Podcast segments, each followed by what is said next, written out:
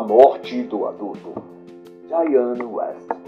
Este é um trabalho de análise literária e não visa reproduzir os pontos de vista e opiniões da autora. Posso aqui fazer ilações, comparações ou exemplificações para com a política do dia, cultura ou eventos atuais. Diane West é escritora, colunista e pensadora conceituada norte-americana. É figura presente na TV e em programas de debate. Possui uma mente dotada de conhecimento e se identifica com valores cristãos conservadores. É uma mulher respeitada por sua destreza e intelectualidade. E certamente deveria inspirar verdadeiramente as mulheres que se dizem independentes e empoderadas sem o ser realmente. Diane West é sem dúvida o nobre retrato do que é uma mulher de valor e de perfil empoderado, no melhor sentido do termo. Então, a autora menciona esta obra e seu título, sobretudo, representa uma certa condição de mudanças sociais e culturais permanentes. É uma tradução minha do original em inglês e, portanto, pode conter pequenas incorreções, mas que não alteram o entendimento da obra no seu todo. Uma mudança civilizacional é como ela se refere o tema deste livro. E para ela, até bem pouco tempo atrás, a vida era estruturada em a fase da infância, que era por conseguinte bem curta, seguida pela idade adulta, a atual juventude, a adolescência não existia. E o que se esperava de um jovem era o mesmo que de qualquer homem e mulher adultos: responsabilidade, competência profissional, honradez, temperança. Mas, porém, houve no meio do caminho uma alteração no processo entre a fase da infância e a do jovem adulto. De repente, a mídia, a cultura ou sei lá o que, convocou os jovens a desfrutar e estender um pouco mais sua fase infantil. E o que sucedeu foi que, nas palavras da autora, abandonou-se a maturidade em função de querer se viver a eterna juventude. Criou-se uma cultura da adolescência perpétua. Diana então reflete que até 1940 e seus meados não aparecia no contexto social a palavra adolescente. Não se mencionava isso e parecia não haver muito o que se pensar sobre isso. Havia crianças e adultos. E significativamente, à medida que iam crescendo, as crianças queriam logo se tornarem adultas, serem recebidas no rol de pessoas reconhecidas como capazes e amadurecidas. Aos 13 anos de idade, o garoto e a garota já ansiavam serem tratados como gente adulta e tinham diversas responsabilidades assumidas que denotavam sua transição da infância e inocência do mundo infantil para o mundo das responsabilidades dos adultos. Mas, de acordo com a autora, esse processo cultural e até psicológico foi sendo modificado. Ao invés de aproximar as crianças de 13 anos para mais perto do mundo adulto, se fez o inverso. As comprimiu para que estivessem sempre próximas do universo infantil que elas deveriam abandonar. Elas foram sendo levadas a objetivar não o estado de maturidade, mas sim a fuga das responsabilidades e o comportamento da infância, só que com mais liberdade dos controles dos pais. É o bônus sem o ônus. o reflexo disso logo se viu também na indústria cinematográfica e cultural em geral. Passou-se a produzir em quantidade absurda entretenimentos que não são infantis, mas que também não representam traços de maturidade cognitiva como games, livros de ficção, etc. Todos classificados para o público jovens adultos.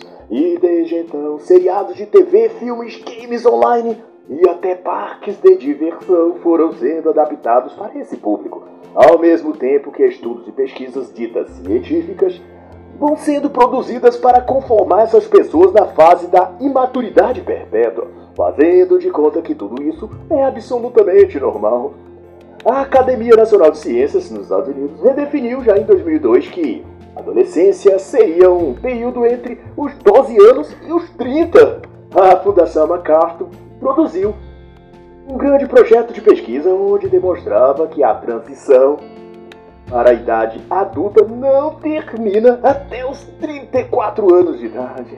Duas pesquisas no Reino Unido chegaram ao percentual de 27% de filhos adultos que não eram capazes de viver por conta própria e permaneciam na dependência dos pais. E quando se trata de adultos casados, 46% se refugiam na casa dos pais por não conseguirem viver por sua própria conta e risco. Na Itália, outra pesquisa mostrou que um em cada três jovens de 30 anos acima nunca deixavam a casa dos pais. E entre os americanos, 25% dos homens entre 18 e 30 anos não saíam da aba de seus pais para cuidarem da própria vida. Concomitante a isso, diversas pesquisas também pontuaram que milhões de americanos entre 18 e 49 anos tinham por hábito assistirem regularmente programas infantis como Bob Esponja ou Nickelodeon.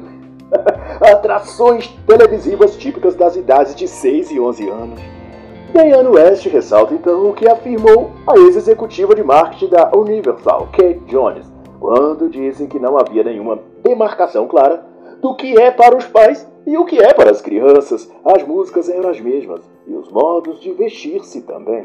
Hoje, pais e filhos se vestem mais ou menos iguais. A adolescência se tornou um estilo, um tipo de estado de espírito, uma personalidade que até os adultos querem reafirmar sobre a sociedade.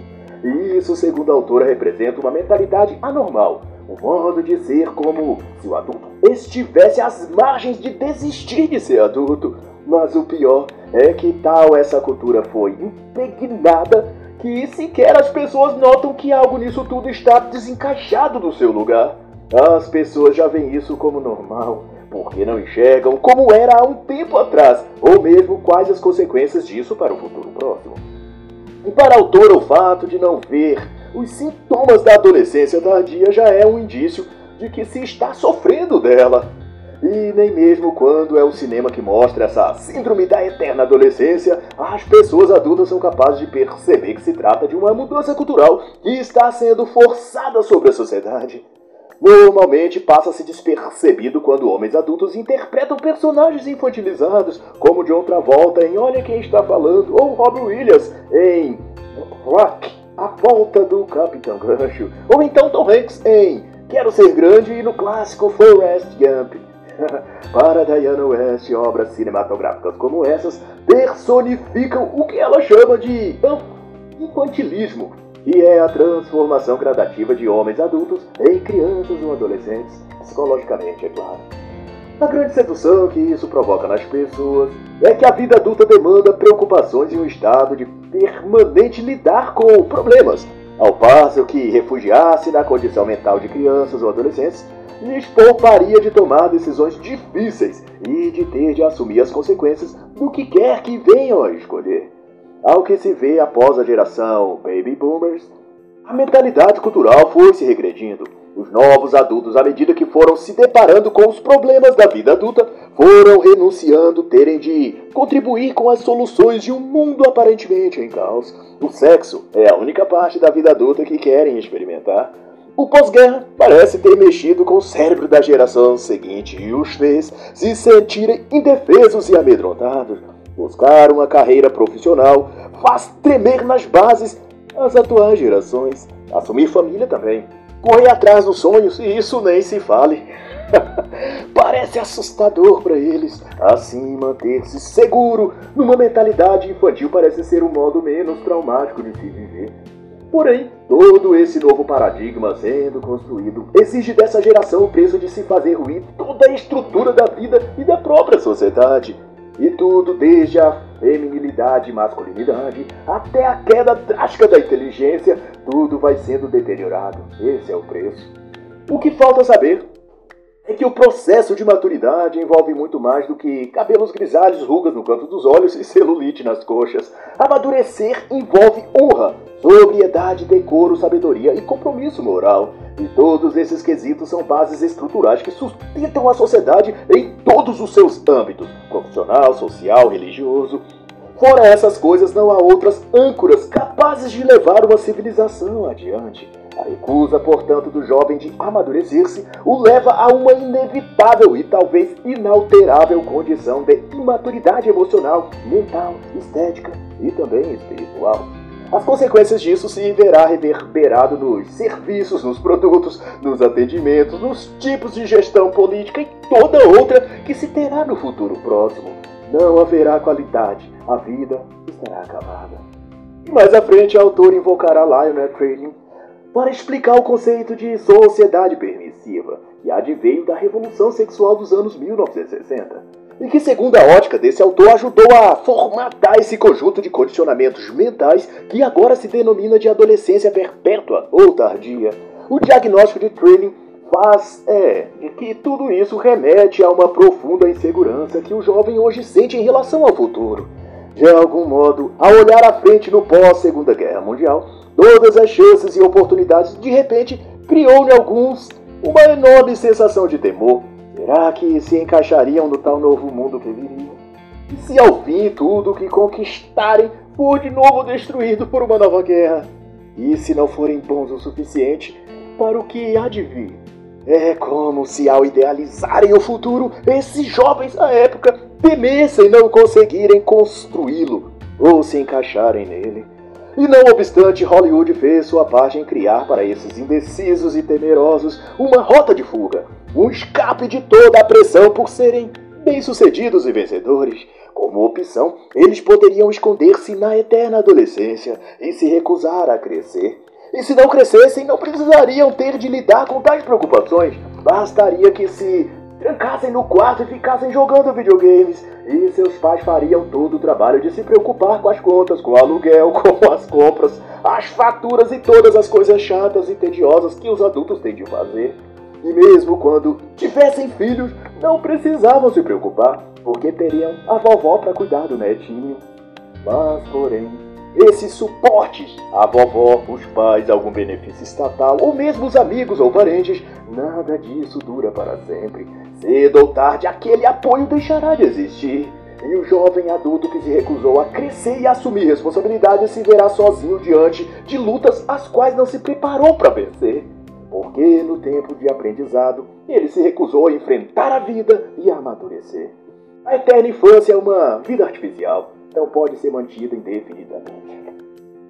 Por outro lado, a cultura do anti-herói promovida pela mídia ajudou também a formatar a mente da juventude que já estava buscando um álibi para fugir daquilo que temiam não serem capazes de realizar que era o de sair da casa dos pais, assumir sua própria vida, pagar suas próprias contas e viver sob suas próprias custas.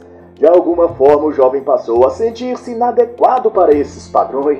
A vida parecia exigir muito deles. Comprando, imagine que eles pagassem as próprias contas. Mas que absurdo! Que mundo injusto! E daí então tinham de se vingar daqueles que simbolizavam essa cobrança e pressão social sobre eles. E daí elegeu-se os adultos como inimigos seus. O mundo dos adultos se tornou um objeto a ser rejeitado e combatido, pois que ameaçavam a feliz vida tranquila daqueles que não queriam crescer e sair para a vida. Qualquer cobrança a esse jovem seria daí vista como intolerância dos adultos, incompreensão, discriminação, perseguição. Surgiria então os heróis, ou melhor, os anti-heróis, que reivindicariam seu direito de não serem bem-sucedidos na vida, e cada anti-herói, como o Coringa, Ravena ou qualquer outro fabricado pela Marvel pós-modernista, era o símbolo daqueles que primavam pelo direito de serem tolos, fracos e falidos.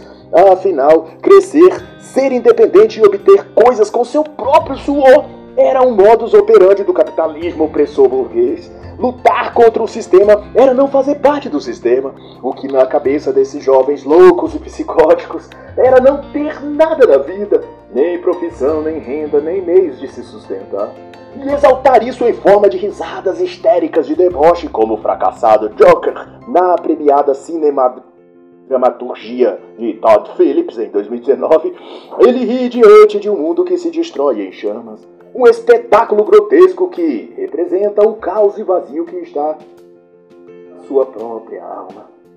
O mundo destruído satisfaz o desalmado Joker, Arthur Fleck no filme, pois esse é o estado de sua alma. Fogos, ira, revolta e um permanente sentimento de desconexão com o mundo. Ele se vinga de um mundo que sempre exigiu dele, mas não lhe deu oportunidades, não lhe deu colo, nem benefícios, nem a ajudinha que papai ou mamãe lhe daria. É uma criança precisando ser acalentada. É isso que o Coringa representa. E os jovens das novas gerações se identificam com ele, pois sentem esse mesmo peso da responsabilidade que o mundo dos adultos lhes cobra. No fundo, querem que tudo se queime. O mundo que se recusa a dar-lhes colo e os adultos com suas vidas bem-sucedidas pelo capitalismo que só dá a quem luta para obter e conquistar. O anti-herói doravante é um ser amputado desse mundo materialista que ele tanto odeia, e sua arma é o sarcasmo. Ele ri do sucesso dos outros e sempre acha um porquê para ele as coisas não deram certo. É que naquele tempo as coisas eram mais fáceis. No tempo dos avós, dos pais, ou naquele tal lugar, naquele outro país, tudo era mais fácil, etc e tal. sempre há para os jokers da vida algum pretexto de porquê para alguém a coisa deu certo e para ele não dá.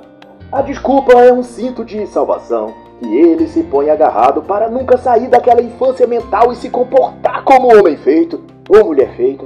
E então abraçar a vida como ela é, com seus espinhos e flores e bravamente lutar pelo que quer. Mas o problema também é esse: eles não sabem o que querem.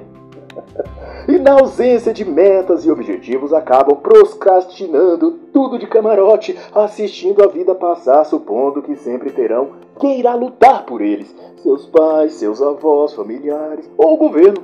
Hum. Essa é uma atitude adolescente, conclui a autora na página 22. Mas, no objetivo de serem incompetentes e acomodados, os jovens pós-modernos não estão sozinhos. Eles contam com a ajuda também do sistema jurídico, além da mídia e indústria cultural, como já dito. Em 2002, o jornal britânico The Guardian estampou em matéria a decisão da justiça italiana no caso Andreoli, eh, que repercutiu em todo o mundo. Na sentença, o tribunal ordenou que o pai de Marco Andreoli pagasse a seu filho, o qual não se relacionava bem com seu pai, o valor de mil dólares por mês por tempo indefinido. Isso porque o filho, Marco Andreoli, não sabia bem o que queria fazer da vida e até que decidisse, não poderia se acostumar a uma vida abaixo dos padrões que tinha sido criado enquanto vivia com os pais, que eram empresários. Segundo a justiça, Giuseppe Andreoli, pai de Marco Andreoli, deveria pagar uma pensão vitalícia a seu filho até que o garotinho de idade adulta resolvesse o que fazer da vida. A decisão dos juízes publicada no jornal transcrevia os dizeres que o dever de um pai de manutenção do filho não expira quando seus filhos atingem a idade adulta, mas continua até que os filhos provem que podem alcançar a independência econômica. Mas nem sempre os filhos precisam entrar na justiça para obter o apoio dos pais. Voluntariamente, pais e mães modernas criam os filhos para nunca saírem do ninho fazem todos os seus gostos e vontades e dizem sim para tudo que eles querem. Desse jeito, os filhos nunca se sentem prontos para deixar o ninho e voar com as próprias asas, pois sentem que em lugar algum do planeta acharão quem diga sim para todas as suas vontades e lhes dará generosamente tudo o que desejarem. Graças a essa permanente generosidade do papai e da mamãe, vai dizer Diana West, os filhos desta geração, mesmo quando já formados na universidade, não se sentem aptos a buscar seus próprios meios de vida e recorrem aos pais para tudo o que precisam, pois que sabem que a porta de seu papai e mamãe continua aberta ininterruptamente para eles. Uma pesquisa nesse sentido, de setembro de 2006 pelo Washington Post, revelou que mesmo após concluírem a faculdade, os filhos permaneciam por mais de um ano na casa de seus pais. Pesquisadores sociais têm chamado o comportamento de pais e filhos desse sentido de era pós-adultos. E identificam que a superproteção dos pais para com seus filhos gera um hábito de comportamento frágeis, indecisos e intolerantes, além de consequentes que tendem à rebeldia, pequenos ou médios delitos, mau humor, arrogância, perda de sentimento de solidariedade, etc pois a superproteção dos pais forja nesses jovens a mentalidade de que, não importa o que façam, eles sempre terão o apoio dos pais. Não há, portanto, incentivo para que cresçam e assumam as consequências e riscos de suas decisões. E Diane West relaciona ainda tais premissas ao alto consumo por parte dos jovens de álcool, drogas, comportamentos delinquentes e aventureirismo sexual. Isso tem por consequência também a perda dos valores e o completo hedonismo nos quais a atual juventude está viciada. Obrigações, responsabilidades e habilidades morais e profissionais foram desestimuladas na juventude por parte, desta vez, das escolas e querem e atuam para que esses jovens nunca cheguem à plena formação emocional e cognitiva. Deixá-los na permanente condição mental infantil é conveniente aos propósitos de manter essa geração emburrecida e alienada. E muito sobre isso pode ser explicado nas obras A Idiotização Proposital da América, de Charlotte Thompson, e A Emburrecimento Programado, de John Taylor Garrow. O principal dever dos pais, na verdade, e isso eles negligenciam, é dar embasamento moral a seus filhos, forjar neles uma mentalidade capaz de fazer as escolhas corretas, a rejeitar o mal e amar o bem. Os pais esperam que seus filhos, ao crescerem, façam boas escolhas na vida. Mas como farão isso se esses pais não lhes ensinou a distinguir entre o certo e o errado, e nem lhes forneceu instruções claras sobre honra, moral e dever? Os jovens crescem sob um ambiente doméstico onde nem sequer precisam lavar o prato em que comeu, onde tudo lhes é dado nas mãos, onde cada choro seu é prontamente seguido de um presente da mamãe ou do papai. Tudo o que aprendem na prática é que o mundo é um grande garçom, lhes servindo tudo o que esses jovens desejam. Quando saem então para a vida, descobrem que há mais gente querendo receber do que pessoas dispostas a dar e veem que na vida, ao contrário de como era na casa dos seus pais, muitas portas estão fechadas e há muita gente que dirá não para eles. Daí, assustados e despreparados para lidar com isso, voltam ao refúgio seguro da casa e dos braços dos pais. Lá, seu antigo quarto, sua cama quentinha e seu videogame continua no mesmo lugar, esperando por eles. e mamãe está na cozinha preparando um lanchinho especial de de sucrilho para ele comer. Por que crescer se a vida como criança é tão mais fácil? O que evidencia que a geração atual de adultos, pais e avós tem ampla culpa em como são e serão jovens os filhos e netos. A influência e papel dos pais quanto aos filhos vai além de protegê-los e sustentá-los, Passa também pela função de impor limites inspirar condutas éticas, puni-los quando cometem erros deliberados, treinar neles a autoconfiança, sujeitá-los ao temor religioso e dotá-los de valores morais sólidos. Lições que há uma geração atrás eram ensinadas e aprendidas quase instintivamente, mas que agora parece coisa de outro planeta, de tão distante que pais e filhos estão do que é verdadeiramente valores familiares. E nesse sentido indica então a importante obra Pais e Filhos, Companheiros de Viagem, de Roberto Chinianchik. Nesse debate, a autora classifica essa geração de filhos adultos dependentes de pais que precisam dos pais, já que nesse caso os filhos adultos já são da maioria das vezes pai ou mãe, mas mesmo assim são negligentes quanto a cuidar de si mesmo e dos seus filhos, outorgando essa responsabilidade aos avós de seus filhos, que assumem o papel de estragar os netos assim como estragaram os filhos, dando a estes tudo o que queiram e desejam, menos educação, valores e limites. Em dado capítulo sobre a verdadeira guerra cultural, Diane West traz a citação de Theodore Dalrymple em Nossa Cultura ou o que restou dela, quando ele diz que uma sociedade de castrados é fácil de controlar. E de fato, é disso que se trata: de um processo cultural de condicionamento mental em que, desde a adolescência e infância, as pessoas são treinadas a abdicar de conteúdos morais, familiares e humanos até. E isso gera um conflito interno que se transforma depois em crise existencial e perda de sentido para viver. A seu tempo, esses jovens buscarão alicerce e no que ancorar-se, já que foram persuadidos a desprezar a religião, a rejeitar os pais e a consumir pornografia, álcool e drogas. E na ausência de bases, apegam-se justamente naquelas coisas que lhes destruirão: a TV, a mídia manipuladora, o comunismo, a liberação sexual, o niilismo. E trazendo para o debate o também autor George Orwell, Diane West chama essa postura de engano universal. E se trata de uma guerra pela identidade, onde crianças e adolescentes são atacados em suas mentes e almas, e deles é roubada a personalidade e os sentimentos pela família, os valores da religião e tudo o que poderia lhes sustentar psicologicamente depois de adultos. E essa guerra acontece nas salas de aula Cada jargão repetido como branco, hétero, burguês, opressor, ou quando conclamam que o capitalismo é mau, ou que a igreja cristã patriarcalista oprimiu negros e mulheres. Cada vez que isso é repetido pelos professores e depois pela mídia e filmes, Uma batalha pela mente desses jovens está sendo travada, e na maioria das vezes eles serão vítimas capturadas desse inimigo ideológico.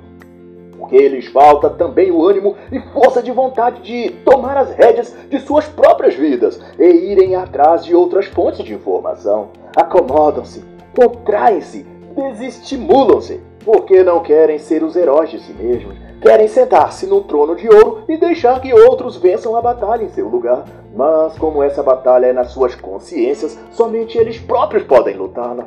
Não é à toa, portanto, que a maioria dos jovens estão atolados no limbo existencial, sem sentido para a vida, sem sonho, sem capacitação intelectual e depressivos. Tudo que são capazes de dizer são as repetições dos cacoetes verbais típicos de militantes progressistas, branco opressor, heteropatriarcalista, homofóbico, transfóbico. Não sai de suas mentes uma única ideia original. Tudo é plágio do que outros jovens imbecis também estão dizendo na outra esquina.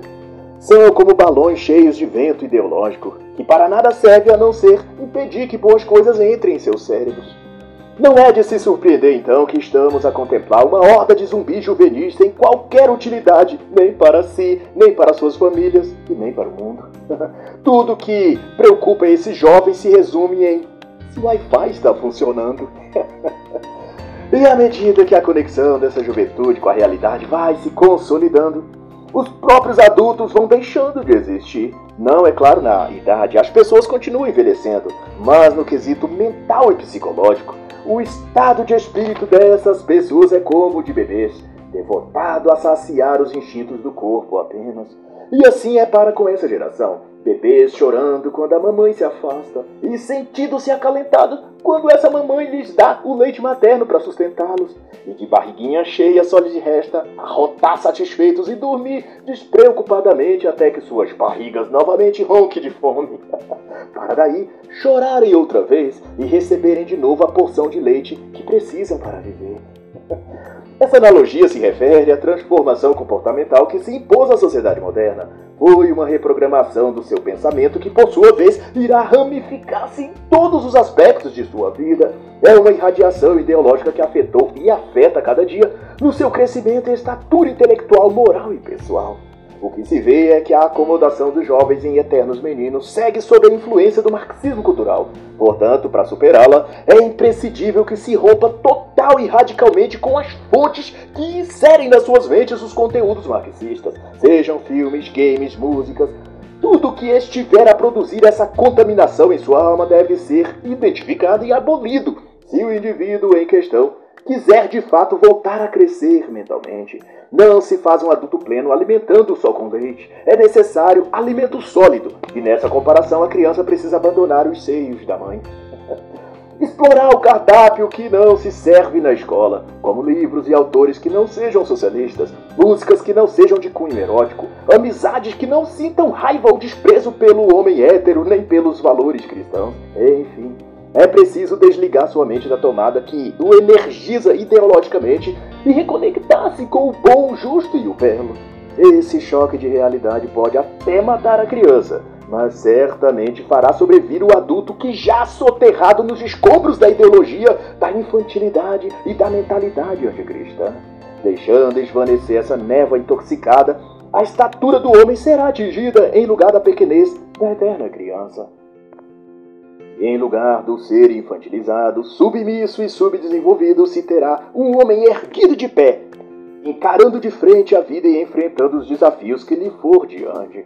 Pois, sobretudo, homem ou mulher adultos devem ter, antes de tudo, robustez também espiritual.